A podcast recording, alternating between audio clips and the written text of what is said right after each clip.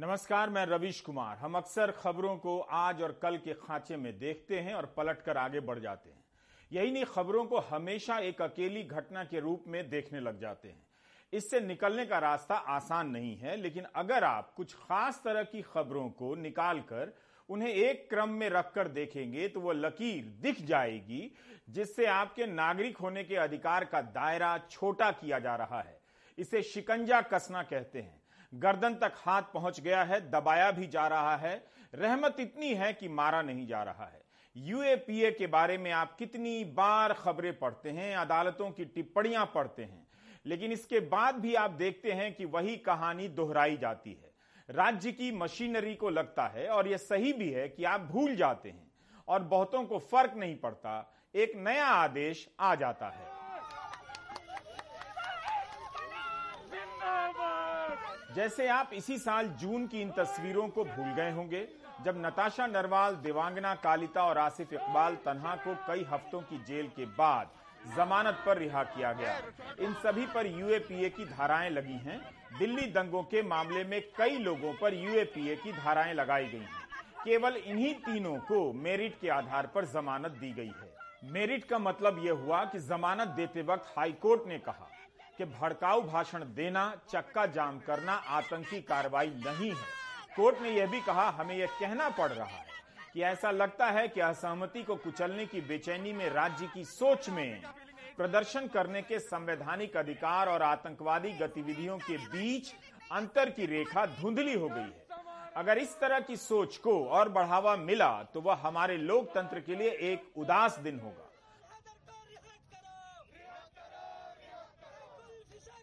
Delhi high court को भाषण में कुछ भी भड़काऊ नहीं मिला, बल्कि अदालत ने कहा कि भड़काऊ भाषण देना आतंकी कार्रवाई नहीं है।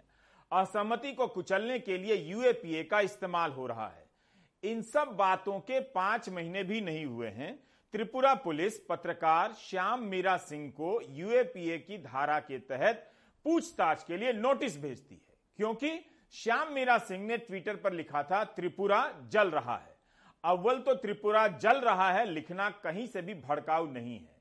लेकिन क्या पुलिस भड़काऊ भाषणों को लेकर दर्ज एनएसए यूएपीए के मामलों में अदालतों की टिप्पणियाँ नहीं पढ़ती होगी?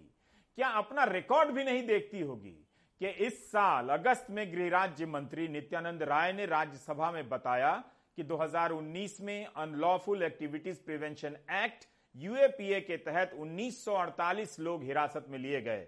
और सजा केवल 34 लोगों को मिली। यह दिखाता है कि कमज़ोर आधार पर यूएपीए की धाराएँ लगाई जा रही हैं और जाँच भी कमज़ोर होती है। सारा ज़ोर इसी पर है कि आरोपी को लंबे समय तक जेल में रखा जाए। अगर वो राजनीतिक विरोधी है या राज्य की सत्ता को उसका चेहरा पसंद नहीं तो यह कानून सबक सिखाने का सबसे आसान ज़रिया बनता जा रहा है। किस तरह किसी को जेल में रखने और जमानत पर बाहर आने से रोकने के लिए यूएपीए का इस्तेमाल होने लगा है? इसकी मिसाल दिल्ली दंगों में दर्ज मामलों और अदालतों में उनकी सुनवाई से मिल जाएगी। पिछले साल 10 अप्रैल 2020 को सफूरा जरगर को गिरफ़्तार किया जाता है। 13 अप्रैल को बेल मिल जाती है, लेकिन इससे पहले कि जेल से बाहर आ पाती, स्पेशल सेल जेल पहुँच जाती है और अरेस्ट कर लेती है। सफूरा गर्भवती थी जब इसे लेकर दुनिया भर में हंगामा मचा तो कोर्ट ने मेरिट की जगह सहानुभूति के तौर पर जमानत दे दी। यह पूरा केस बताता है कि कैसे दिल्ली दंगों के आरोपियों को जेल से बाहर आने से रोकने के लिए नई नई धाराएँ जोड़ी गई। आप इसे एफआईआर नंबर उनसठ से समझ सकते हैं। शुरू में इसमें जो धाराएँ लगाई गई थी, सब के सब जमानती थी। जब मेट्रोपॉलिटन मजिस्ट्रेट ने पूछा कि जमानती धाराएँ होने के बाद भी गिरफ़्तार क्यों है, जेल में क्यों है? सही से जवाब दायर कीजिए, तब 20 अप्रैल को दिल्ली पुलिस जो जवाब दायर करती उसमें यूएपीए की धाराएँ लगा देती इसी मामले में उमर खालिद और अन्य की जमानत को लेकर अभी तक ट्रायल कोर्ट में बहस चल रही है। उमर खालिद की जमानत को लेकर कई बार बहस हो चुकी है। उमर खालिद को तेरह महीने जेल में हो गए। कुछ मामलों में जमानत का नहीं मिलना हो सकता। कि कानून की प्रक्रियाओं की ज़रूरत हो, लेकिन क्या अदालत की टिप्पणियों और तमाम घटनाओं से यह नहीं लग रहा कि जेल में लंबे समय तक डालने का यह तरीका बनता जा रहा है? इस तरह के इवेंट रचे जा रहे हैं कि टीवी पर तीन तीन महीने बहस चलती है, इसकी पृष्ठभूमि में, और कोई नतीजा नहीं निकलता। इन बहसों में अनाप शनाप सवालों को उठाकर जाँच एजेंसियों की करतूतों पर पर्दे डाले जाते हैं। सिर्फ़ यूएपीए नहीं है इसकी बिरादरी के कई और कानून हैं जिनमें जमानत को मुश्किल बनाया गया है। मिसाल के तौर पर national security act NSA NDPS act PASA act है। क्या आप जानते हैं कि इलाहाबाद हाईकोर्ट ने एनएसए के 120 मामलों में से चौरानवे को रद्द कर दिया। इंडियन एक्सप्रेस की एक रिपोर्ट के अनुसार ये सारे मामले जनवरी 2018 से दिसंबर 2020 के बीच दायर हुए थे। क्या इस तरह से हमारे देश में एनएसए के मामले दर्ज हो रहे हैं? गुजरात के मुख्यमंत्री ने ही बताया है कि पिछले दो साल में चौवन सौ से अधिक लोग prevention of anti social activities PASA act के तहत गिरफ़्तार हुए हैं। इनमें से तीन हज़ार चार सौ सैतालीस मामलों को हाईकोर्ट ने निरस्त कर दिया है। ऐसा ही एक्ट लक्षद्वीप में भी बना है। लक्षद्वीप के संदर्भ में फ़िल्म मेकर आयशा सुल्ताना का केस याद होगा। उन्होंने लक्षद्वीप के प्रशासक प्रफुल्ल पटेल के खिलाफ टिप्पणी की थी। और अपनी टिप्पणी में बायो वेपन का इस्तेमाल किया। उन्हें अरेस्ट कर लिया गया। केंद्र और लक्षद्वीप प्रशासन ने जमानत का विरोध किया कि ऐसे शब्द का इस्तेमाल किया गया है जिससे भारत की छवि खराब हो रही है। केरल हाईकोर्ट ने जमानत दे दी। यूएपीए, एनएसए, पीएएसए इन कानूनों का इस्तेमाल क्या इसलिए होता है कि इनमें जमानत नहीं मिलती है? क्या हमें अंदाज़ा है कि आम लोगों को इन धाराओं के चलते क्या मुसीबतें झेलनी पड़ रही हैं? रिया चक्रवर्ती का मामला याद होगा। तीन महीने तक ऐसा तूफ़ान मचा जैसे देश में इससे बड़ी कोई खबर ना हो। इसका 100 ग्राम कवरेज बीस हज़ार करोड़ के ड्रग्स पकड़े जाने की घटना को नहीं मिला होगा। लेकिन पिछले साल हर दिन रिया चक्रवर्ती को सजा दी जाती थी। 28 दिनों तक वह एनडीपीएस एक्ट के तहत जेल में रही। जमानत की सुनवाई का सिलसिला चलता रहा, तारीखें टलती रही। ठीक यही हाल आर्यन खान का हुआ। आर्यन खान को भी 26 दिनों तक जेल में रहना पड़ा और उनके बाकी आरोपियों जमानत पर बहस इस तरह से हुई जैसे ट्रायल कोर्ट की बहस चल रही। स्टेन स्वामी की तो उम्र 80 साल से अधिक थी। चल फिर सकने की हालत में नहीं थे, जमानत नहीं मिली और मर गए। सुप्रीम कोर्ट के वरिष्ठ वकील अरविंद दातार ने स्टैन स्वामी से लेकर पत्रकार सिद्दीक कप्पन आर्यन खान से लेकर रिया चक्रवर्ती और अन्य कई लोगों के खिलाफ लगाई गई इन सख्त धाराओं के हवाले से यह सवाल उठाया है कि अगर कानून का राज चल रहा होता तो ये लोग गिरफ़्तार नहीं होते। अरविंद तो इसे स्कैम लिखते हैं। कहते हैं, ट्रायल कोर्ट में बेल की बात खत्म होती जा रही है। जब तक मामला हाईकोर्ट नहीं जाएगा, बेल मिलनी मुश्किल होती जा रही है। अरविंद दातार ने एक और सवाल उठाया है कि बेल ना देकर हासिल क्या हो रहा है? क्या अपराध दर में कमी आ रही है? कहीं ऐसा तो नहीं कि महीनों तक जेल में रखने के लिए अधिक से अधिक इस तरह के अपराधों को गैर जमानती घोषित किया जा रहा है। उन्होंने यह भी लिखा है कि बेल नहीं देने से जितने भी कैदी जेलों में हैं, उनमें से 70 फ़ीसदी अंडर ट्रायल है। बहुत से कैदी तो कई साल से जेल में हैं। हर अंडर ट्रायल को दोषी मान लिया जाता है, उनका जीवन बर्बाद हो जाता है। अरविंद दातार लिखते हैं कि जिस तरह से 2020 में कंपनी एक्ट के कई प्रावधानों को डीक्रिमिनलाइज किया गया उसी तरह से बाकी कानूनों के साथ भी ऐसा होना चाहिए, सुधार होना चाहिए, जबकि ठीक इसके उलट गैर जमानती अपराधों की संख्या बढ़ाई जा रही है। बेल की जगह जेल का चलन बढ़ता जा रहा है। ऐसे प्रावधानों में सारा कुछ जज के विवेक और संतुष्टि पर छोड़ दिया जाता है कि जज तभी जमानत दे जब उसे लगे कि आरोपी निर्दोष है और इसके पर्याप्त आधार है। अगर साफ़ साफ़ मामला ना हो तो इतने आरंभिक स्तर पर जज कैसे मान लेगा कि वह निर्दोष व्यक्ति है या दोषी है? यही नहीं, हर केस में मुचलका दिए जाने के मामले में भी सुधार की आवश्यकता है। बहुत ज़रूरी है कि सुप्रीम कोर्ट और हाई कोर्ट, लोअर कोर्ट को संकेत भेजे कि वे बेल दें, जमानत देने पर किसी अधीनस्थ जज को सजा नहीं दी जाएगी। अरविंद दातार का यह लेख इंडियन एक्सप्रेस में छपा है। सुप्रीम कोर्ट के तमाम आदेशों के बाद भी ट्रायल कोर्ट के स्तर पर बेल क्यों नहीं मिल रही है? क्या इसी कारण यूएपीए का इस्तेमाल बढ़ता जा रहा है? त्रिपुरा में 2015 से 2019 के बीच यूएपीए का एक भी केस दर्ज नहीं हुआ। सरकार ने लोकसभा में यह जानकारी दी है। लेकिन अचानक वहाँ की पुलिस 102 लोगों को यूएपीए के तहत नोटिस भेजती है। त्रिपुरा जल रहा है। ट्विटर पर इतना भर लिखने से पत्रकार श्याम मीरा सिंह को यूएपीए के तहत नोटिस भेज दिया गया कि वे पूछताछ के लिए हाजिर हों। एडिटर्स गिल्ड ने आलोचना की है कि जाँच के स्तर पर इस तरह की सख्त धाराओं को लगाने का यही मतलब है कि पुलिस असहमति को कुचलना चाहती है। इंडियन विमेन्स प्रेस कोर ने इन धाराओं को वापस लेने की मांग की है। पत्रकार श्याम मीरा सिंह के साथ साथ 102 लोगों को यूएपीए के तहत नोटिस दिया गया है। पुलिस मानती है कि इन लोगों ने फेक न्यूज़ फैलाया। सुप्रीम कोर्ट के वकील मनोज और एहतेशाम हाशमी त्रिपुरा गए थे फैक्ट फाइंडिंग टीम के साथ। इन लोगों ने रिपोर्ट ऑनलाइन डाल दी, बाद में हटा लिया। इसके बाद भी यूएपीए के तहत इनके खिलाफ नोटिस आया है कि पूछताछ के लिए हाजिर हों। हमने कुछ भी ऐसा पोस्ट नहीं किया जो हमने नहीं बोला हमने अपना बोला हुआ पोस्ट किया जैसे हो कि किसी और का वीडियो जो कोई और बना रहा है, वो पोस्ट कर दे, वो चीज़ें हमने पोस्ट नहीं करी। लोगों ने खुद अपना जो हमने बोला है वो वीडियो पोस्ट करी है। जो हमने देखा है जो खुद शूट किया वो वीडियो पोस्ट करी है। बहुत ज़्यादा शॉकिंग था हम लोगों के लिए क्योंकि हम खुद चाह रहे थे कि वायलेंस वहाँ पे ना हो और फेयर इन्वेस्टिगेशन पुलिस करे और हमारी फैक्ट फाइंडिंग रिपोर्ट अगर आप पढ़ेंगे तो उसमें जो हमारी गवर्नमेंट से और पुलिस से डिमांड थी तो उसमें हमने खुद ये डिमांड किया था कि जो भी कल्परेट्स हैं उनके खिलाफ प्रॉपर एफआईआर रजिस्टर्ड हो बाई नेम एफआईआर रजिस्टर्ड हो और उनके ऊपर केस चले और ट्रायल हो। और जिन्होंने भी त्रिपुरा का माहौल खराब करने की कोशिश करी है उनको सलाखों के पीछे भेजा जाए। Now our team members are facing charges under section uh, UAPA. क्या देश जल रहा है देश बिक रहा है यह सब लिखने पर यूएपीए के तहत नोटिस आएगा। क्या पुलिस ने दिल्ली हाई कोर्ट का वह फैसला नहीं पढ़ा होगा कि भड़काऊ भाषण देना आतंकी कार्रवाई नहीं है? विपक्ष के नेता से लेकर प्रधानमंत्री गृहमंत्री के कई भाषणों में मिल जाएगा। बंगाल जल रहा है, देश जल रहा है, देश बिक रहा है, नहीं बिकने देंगे।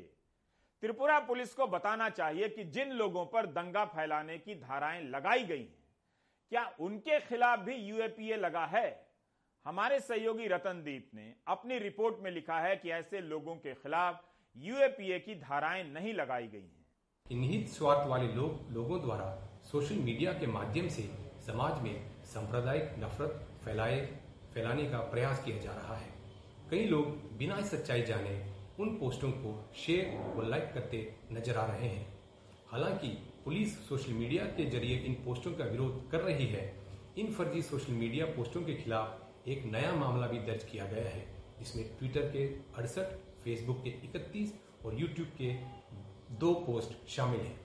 व्यक्तियों व संगठनों को इन फर्जी सोशल मीडिया पोस्टों को हटाने के लिए नोटिस भेजे गए हैं। ऐसे फर्जी सोशल मीडिया पोस्ट करने वाले के खिलाफ सख्त कार्रवाई की जाएगी। अगर फेक न्यूज़ आतंकी कार्रवाई है तो क्या पुलिस को पता भी है कि इसमें कौन कौन लोग शामिल मिलेंगे? फेक न्यूज़ के खिलाफ एक्शन लेना चाहिए, लेकिन क्या इसके लिए यूएपीए के तहत नोटिस जाएगा?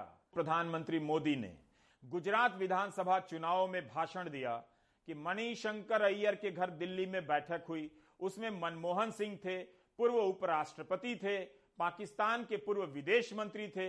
उन्होंने यह भी कहा कि पाकिस्तानी सेना के पूर्व महानिदेशक डीजी चाहते हैं कि अहमद पटेल गुजरात के मुख्यमंत्री बने। Pakistan high commissioner. पाकिस्तान एक पूर्व, भूतपूर्व विदेश मंत्री। भारत भूतपूर्व उपराष्ट्रपति। અને ભારતના ભૂતપૂર્વ પ્રધાનમંત્રી મનમોહનસિંહ આ મણિશંકરના ઘરે મીટિંગ મળી મીટિંગ ત્રણ કલાક ચાલી પાકિસ્તાનના પૂર્વ army director general Arshad Rafiq એમ કે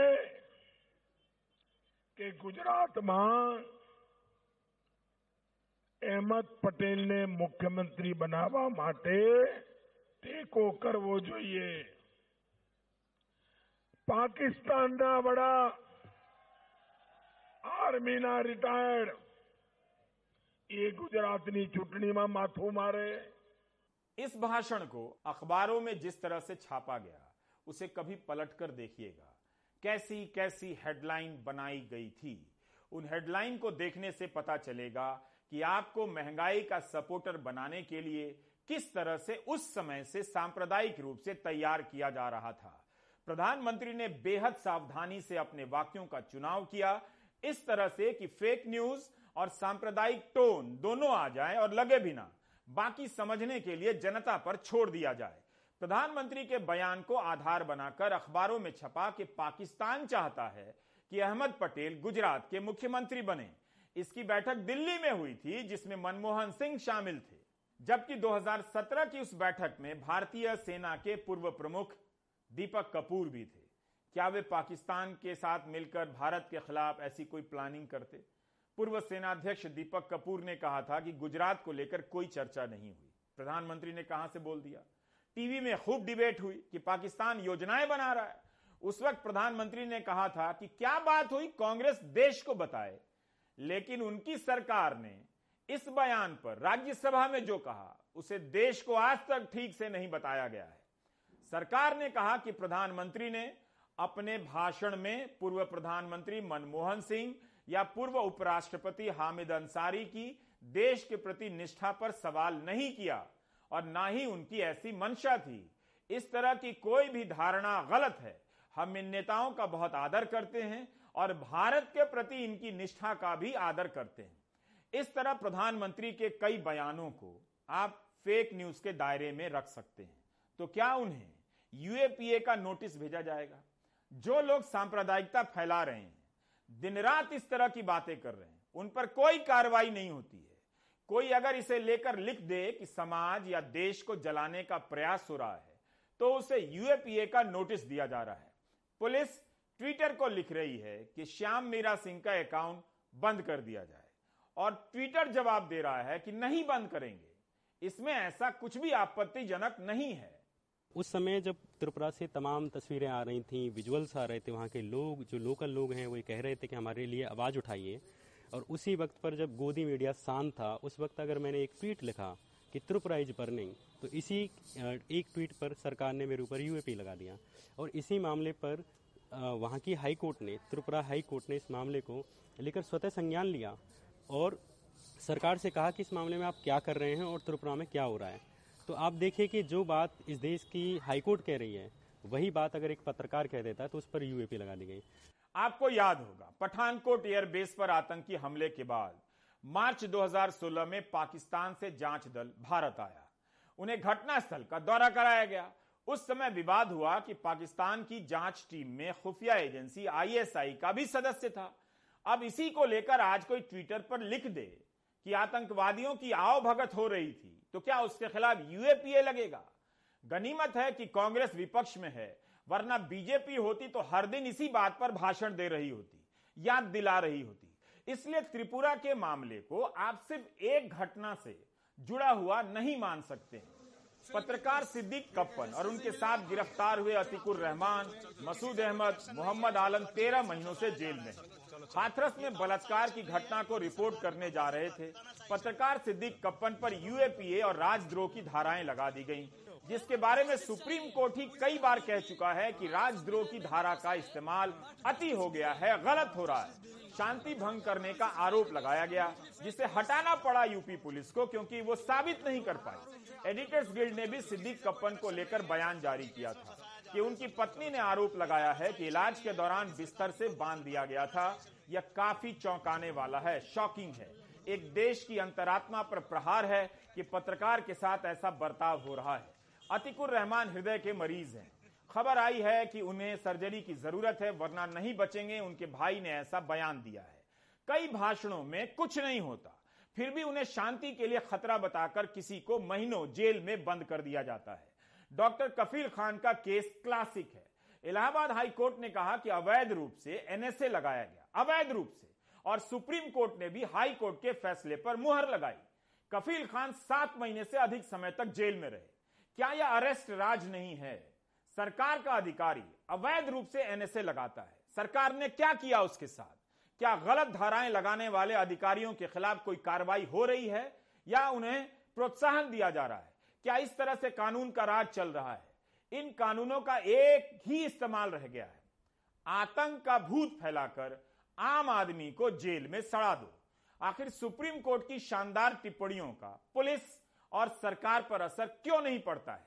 स्टैन स्वामी की मौत के बाद सुप्रीम कोर्ट के जस्टिस डीवाई चंद्रचूड़ ने कहा था कि आतंक विरोधी कानूनों, आपराधिक कानूनों का इस्तेमाल असहमति को कुचलने और नागरिकों को प्रताड़ित करने में नहीं होना चाहिए। मैंने अर्णब गोस्वामी बनाम राज्य के फैसले में नोट किया है कि हमारी अदालतें इस बात को सुनिश्चित करें कि नागरिक की स्वतंत्रता पर हमला हो तो उनकी रक्षा में सबसे पहले वे आगे आए। अगर सर्वोच्च अदालत को, अगर सर्वोच्च अदालत इसे निजी स्वतंत्रता पर हमला मानती है तो टिप्पणियों से आगे जाकर कदम क्यों नहीं उठाती है? क्यों जमानत की सुनवाई का मामला इतना लंबा चल रहा है? पंजाब की कांग्रेस सरकार भी यूएपीए लगाने के मामले में कम नहीं है। वहाँ भी मामूली बातों को लेकर इसकी धाराएँ लगाई गई हैं। हर समय देश में प्रिवेंटिव डिटेंशन लॉ रहा है। सुप्रीम कोर्ट ने कुछ बहुत ज़्यादा पावर्स कंसीड कर दी एग्जीक्यूटिव को ए के गोपालन के केस में। जो पहला बड़ा केस हुआ, वो प्रिवेंटिव डिटेंशन का था। कम्युनिस्ट लीडर थे ए के गोपालन उनको बंद किया गया। कोर्ट ने कह दिया प्रोसीजर स्टेब्लिश बाय लॉ का मतलब यह है कि अगर कोई लॉ बन गया, हम कुछ नहीं कर सकते। 28 साल लगे इस केस को ओवर रूल करने में मेनका गांधी में आकर सुप्रीम कोर्ट ने कहा, नहीं, सिर्फ़ लॉ है किसी की लिबर्टी का टेल करने के लिए इनफ नहीं है। उस लॉ को reasonable, just, fair non arbitrary होना चाहिए। देखिए, मैं आज एक जजमेंट आपको बता रहा हूँ। Rekha versus state of Tamil Nadu का है। सुप्रीम कोर्ट ने कहा, preventive detention is basically repugnant to democratic ideas it is abhorrent to rule of law ऐसा कोई लॉ ना अमरीका में है, ना इंग्लैंड में है, सिवाय जब जब जंग हो रही हो। हम मजबूर हैं, क्योंकि आर्टिकल 22 में प्रिवेंटिव डिटेंशन लॉ का प्रावधान है, इसलिए हम इसको अनकॉन्स्टिट्यूशनल डिक्लेयर नहीं कर सकते, लेकिन हमारी कोशिश है कि इसको नैरो एस पॉसिबल लिमिट्स में रखा जाए। 2019 का जो जजमेंट है सुप्रीम कोर्ट का, जहूर अहमद शाह वटली, मैं समझता हूँ कि वो ए के गोपालन की लाइन पे जा रहा है। कोर्ट कह रही है कि यूपा के मामलात में स्टेट जो कुछ कह रही है, उसको बिना एग्जामिनेशन के बेल की स्टेज पर हम एक्सेप्ट करेंगे। यह तो भारत की हाई कोर्ट्स के जजेस को सलाम है। कि सुप्रीम कोर्ट के जजमेंट होते हुए दिल्ली में आपने देखा, आसाम में देखा, उत्तर प्रदेश में देखा, गुजरात में देखा कि हमारी हाई कोर्ट्स कह रही हैं कि ऐसे किसी को आप प्रिवेंटिव डिटेंशन में नहीं रख सकते। गुजरात में तो हद हो गई कि एक डॉक्टर को जिसने इंजेक्शन लगा दिया, उसको 106 दिन हमने जेल में रखा।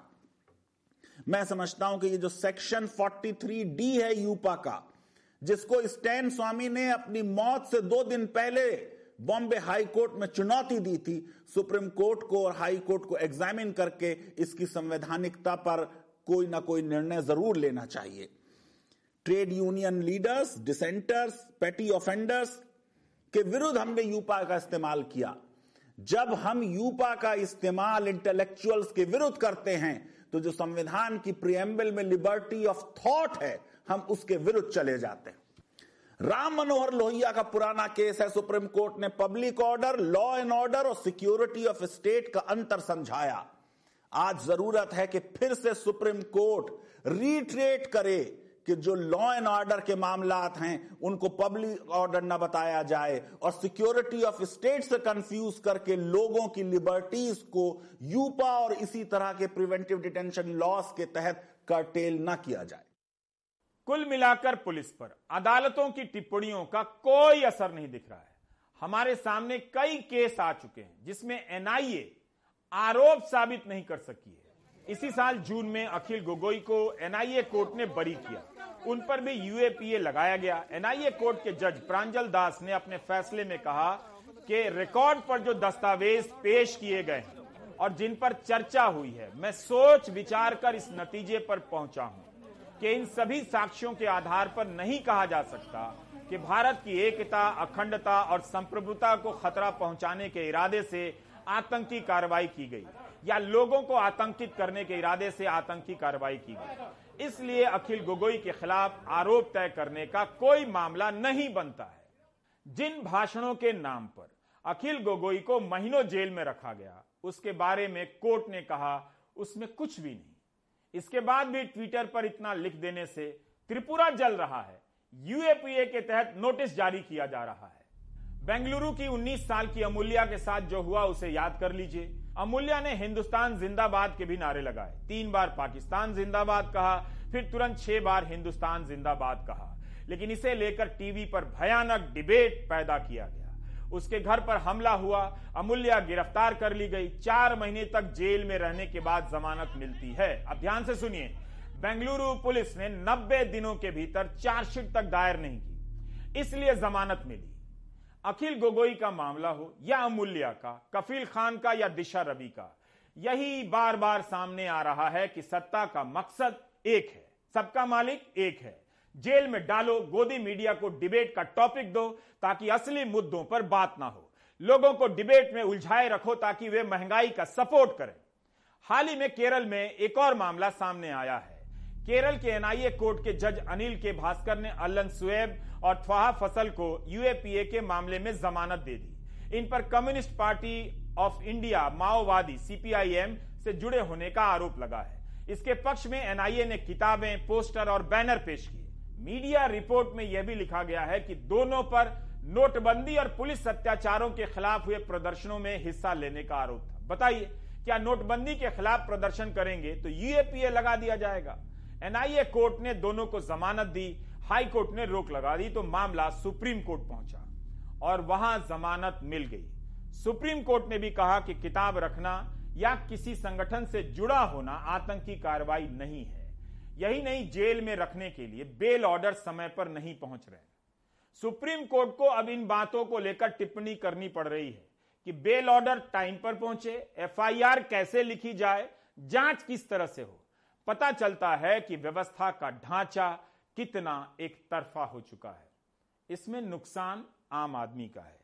आपके बदले बोलने वालों को चुप करा दिया जाएगा, उसके बाद अगला हमला आम नागरिक पर होगा। जब कोई बोलने वाला नहीं होगा, तब डर कर महँगाई का सपोर्ट करना पड़ेगा। इसलिए त्रिपुरा की घटना, अकेली घटना नहीं है। इस घटना के साथ पुरानी खबरों को और हाल फ़िलहाल में आई खबरों को जोड़कर देखिए। इसलिए पुलिस की कहानी को संदेह से देखा कीजिए। ऐसा करेंगे तो पुलिस के लिए भी अच्छा होगा। यूपी के एटा में 22 साल के अल्ताफ की आत्महत्या को लेकर सवाल उठ रहे हैं। पूछा जा रहा है कि दो फीट की ऊंचाई पर लगे इस नल से लटक कर कोई आत्महत्या कैसे कर सकता है? अल्ताफ पर पड़ोसी ने आरोप लगाया था कि बेटी को भगा ले गया और शादी कर ली दिहाड़ी मजदूरी करने वाला अल्ताफ घर पर खाना खा रहा था। उस वक्त पड़ोसी उठाकर ले गए। परिजनों का आरोप है कि अल्ताफ से मिलने नहीं दिया गया और अगले दिन उसकी लाश मिलती है। पाँच पुलिसकर्मी निलंबित तो पुलिस सिस्टम को ठीक से समझिए उसके काम पर नज़र रखिए, वरना आप नज़र से ओझल कर दिए जाएँगे। बचने के लिए प्राइम टाइम देखते रहिए। ब्रेक ले लीजिए।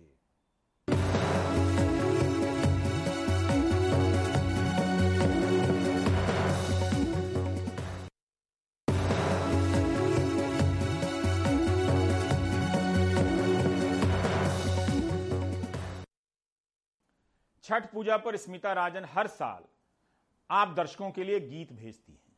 ये वो गीत हैं जो नए लोकप्रिय गीतों की भीड़ में खो चुके हैं। इस वीडियो में सारी मेहनत उन्हीं की टीम की है। भोपाल की स्मिता राजन का संबंध है तो बिहार से, लेकिन छठ मनाती हैं भोपाल में।